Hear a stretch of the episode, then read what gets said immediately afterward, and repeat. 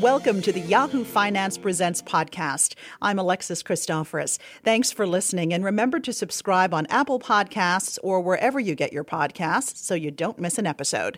Wayfair is betting that a growing number of people will choose to buy their furniture and home decor using their smartphones and other devices. The online furniture store's CEO, Niraj Shah, recently sat down with Yahoo Finance's Julia LaRoche to discuss Wayfair's prospects and just who is driving business business. So, welcome, Niraj. I'd like to start from the beginning. You and fellow Cornell classmate Steve Conine launched in 2002, just after the dot com bubble burst. Tell us about the early days of the company. Sure. Well, Julia, thank you for having me here. Um, yeah, so the early days of the company. So, Steve and I were uh, Cornell classmates, we were engineering students at Cornell.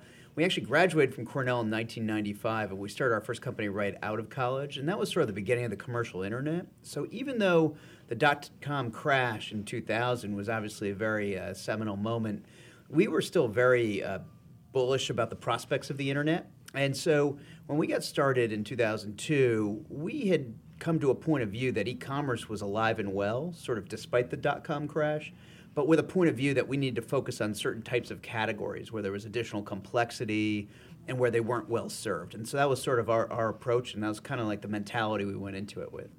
So, talk to us about the first business. It was racksandstands.com. How did you recognize the need to sell? It was TV stands, right? How did you recognize the need for that? Yeah, exactly. Well, you know, so in those days, um, some of the shopping websites would actually tell you their top 100 categories. And we had found that TV stands and speaker stands were both on that list. And then actually Yahoo for the paid uh, search term advertising with uh, Overture in, in, those days, it would actually give you the search counts by term for the last month. And we had found that the, those categories, TV stands, speaker stands, entertainment furniture, entertainment center, were quite big categories in terms of words that were being searched. And then when you looked online, you wouldn't really find a obvious place to go. There were a bunch of sites, but we thought we could do a better job in terms of bigger selection, better merchandising, and so that is why we picked it as our first site. Fantastic. Well, you were certainly an entrepreneur at a very young age, right out of college. Where did you get that entrepreneurial spirit? Was that something that was instilled in you growing up? Yeah, so my, my parents both uh, immigrated to the U.S. from India, so I think that takes a certain types of entrepreneurial spirit. My grandfather was an entrepreneur himself, uh, so I think that was probably part of it. And then as a child, you know, I, I, had had the lawn mowing business and I had the paper route, and I, I sort of had a bunch of these entrepreneurial experiences and certainly liked them. So I think it was sort of uh, always a piece of me. Right. Well, I understand that the way you run Wayfair is a little different. I understand that you do not have an office. You like to sit out there on the floor. So, talk to us a bit about the culture at Wayfair. Yeah, sure. So we we believe very significantly in you know, we want to get the best folks and we want to be very ambitious. We want to be super customer aligned and we want to run really hard at everything we do. We want to have fun. And so, one of the things we found is that by having an open layout, it makes it a lot easier for folks to know what's going on, makes communication a lot easier, and it actually increases the energy level. And so, we started that in kind of from day zero and we've basically kept it. And so today, that that we have no private offices for anybody, and it's it's just worked out very well. Fantastic. Well, I do want to talk about the business now. You all sell products at all different price points. So I can imagine that you'd have a pretty interesting perspective on consumers, possibly how they're feeling. Um, so, what are you seeing from your customers today? Yeah, so you know, it's a little hard to get total c- consumer read because well, the fact is people are increasingly going online. So online's growing at 15%, offline's only growing at 1 or 2%. And then on top of that, we're taking a lot of share. So we've been growing at 40%, even though online's only at 15%. But we're seeing a huge amount of demand. We're seeing customers be very enthusiastic about shopping online, visiting more and more often. We're seeing them shop across all our categories. And we're seeing all kinds of positive signs. You know, when I think of furnishing a home, I think of my generation, the millennial generation. Um, how are millennials driving how you think about your business? Yeah, well, so there's a bunch of things we notice in our trends. So the use of our app, for example, is growing. The mobile traffic has outpaced all other forms of traffic and is growing very fast. And so when we think about our core customer, we do tend to think about folks when they get uh, kind of old enough to you know get married, buy a house, start a family, because that's sort of the kind of core 20 years of furnishing their home really starts then.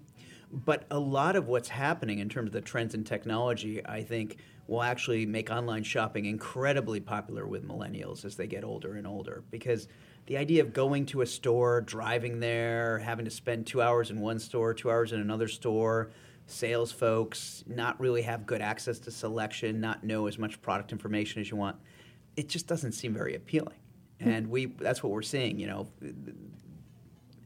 Millennials are basically very familiar and accustomed to the modern technology, and they're absolutely enthusiasts. Right. Well, just from personal experience, I see you all all the time when I'm scrolling through my Instagram feed. It'll be like a Joss & Main, and I want to click on it. Oh, that looks really neat. So, how important is social media? How important is visualization when it comes to your business? I think incredibly important. You know, so social media is very powerful in terms of not just us being able to reach consumers, but consumers being able to share their opinions and thoughts with others. And, and we've certainly benefited as the world's become increasingly transparent, whether that be Google, whether that be social media, um, whether that be things we can do or things that our customers do. And I think that's been a great uh, force. Um, I, I, also think that visualization, if you think about our category, it's one of the few categories. It's really home and it's fashion. That's visual, it's emotive, it's all about the look you want to achieve. You actually don't want the same exact items as everyone else, but if you're looking for paper towels or batteries, you're looking for the same exact things as everyone else. And so because we focus on that, I think it's what makes us different than, you know, the same categories that Walmart and Amazon and Target need to battle it out over. We're instead focused on these categories which are really much more a personal choice, a personal style. Well, you just mentioned uh, kind of the elephants in the room, the Walmarts and the Amazons of the world. And I know that you haven't acknowledged in the past it is a highly competitive space, the furniture business. You have big box retailers, furniture stores, and some of those e commerce giants. So, walk us through how you compete. How do you stay competitive? How do you stay relevant um, in the future? Yeah, so what we found is that by being a home specialist and just focusing on home, we're able to have a pretty significant advantage. And, and the reason is kind of a few things. One is, you know, we've built dozens and dozens of private label brands which have hundreds of thousands of items in them. That's the majority of our revenue today. And those basically give lifestyle looks at prices that no one else can compete with. This is selection that's not really available elsewhere. Then the second thing, we've built a delivery and logistics operation that offers incredibly fast delivery for these big bulky items and we have an in home delivery operation that actually has real scale, where in the majority of the United States, for example, we do it with our own operations. And so these types of things basically give customers this real kind of nuanced experience that's really convenient and exciting to them. And for this category, we think it makes perfect sense. And I think what they're finding is that the, you know, these bigger companies that tend to be general merchandisers you know, they're really trying to battle it out over grocery, for example. They're both, you know, making huge moves to try to figure out how to make grocery easier and more convenient. And they want to be the ones who sell you dish soap and paper towels and batteries. And that makes perfect sense. And I do think they're going to be well equipped to do that. And what we do is we just stay focused on home and we appreciate that it's a very different category. And I think that's that's kind of the key to our success. Well, I know that you are a tech company as well. So, could you talk a bit about artificial intelligence and how you're thinking about that? Yeah. So, one of our advantages, I think, relative to a lot of companies is also that we build our own software. So, we have today, we have 1,800 full time people in the company, 1,300 data scientists and engineers, another 500 folks who are product managers, designers, uh, and these folks are basically letting us build our own proprietary technology that again is custom tailored to what we do. And so when you think about artificial intelligence, a lot of what you know on our site today in the search box, you can click on a little camera icon. You can search our catalog with a photo. You could be at a restaurant and like uh, a lamp fixture or a bar stool, and you could search our catalog to see what we have that's like it. And that's driven by a very deep machine learning algorithm that does a very good job with that. And we basically have tried to use this type of technology throughout our site. So whether it's how we price things or how we help folks navigate, how we personalize the site, how we help you find items that you might get excited about, not necessarily the best-selling item or the same item everyone else wants. Now these are unique items for you. We think that that's a big source of advantage, and it's a big reason why this category can actually be something people shop for fun. You know, and they ultimately will buy things they love, but there's also an enjoyment to try to discover what's out there. What might I want? How do I define like my style, my space? So that artificial intelligence has been a huge enabler when you think about the size of our catalog 10 million items you, you can't really handle that manually and so you really need machine learning you need artificial intelligence you know ai definitely is one of those big words that we hear one of the, the big trends that a lot of companies are focused on and you're just touching upon that so what else are you focused on as a ceo what we try to do is we try to basically make sure we have the best team in the business. So I spend a lot of time helping attract and hire and and really um, empower key leaders.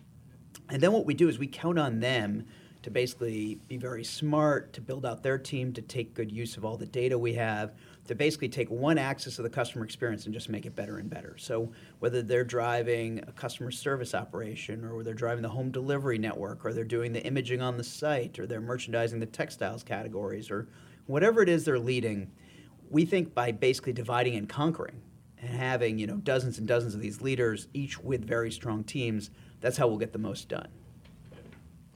You know, another thing that's in the headlines these days, there is a pending U.S. Supreme Court case that deals with the nature of sales taxes um, for purchases made over the internet. I know Wayfair is one of the companies that's part of this. Uh, so, why is this important for consumers? Why should they care about this? Well, I think it's just a the, the truth is it's an area of the law that's really murky, and I think it just needs to be cleaned up.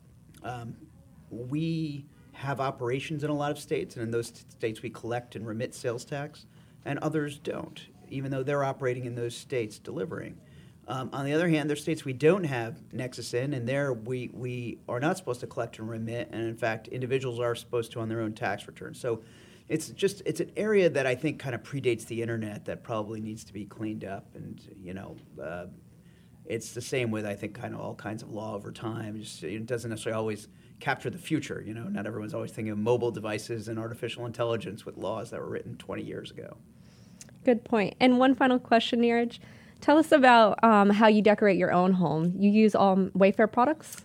Hundred percent. So yeah, so my wife and I, we, we have two kids. Where our home is hundred percent Wayfair, and it's it's really fun. You know, it's when you can take full advantage of really the fact that we have such a big catalog. When you're sort of only going to use it, and you realize it's so expansive, you don't need to use anything else. And so that's that's been what we've done, and um, it, it, we've loved it. It's worked out great. Fantastic, love it. Thank you so much, Niraj. Well, thank you for having me. Thanks for listening to the Yahoo Finance Presents podcast. I'm Alexis Christoforous. Be sure to rate, review, and share this podcast, and remember to subscribe so you never miss an episode.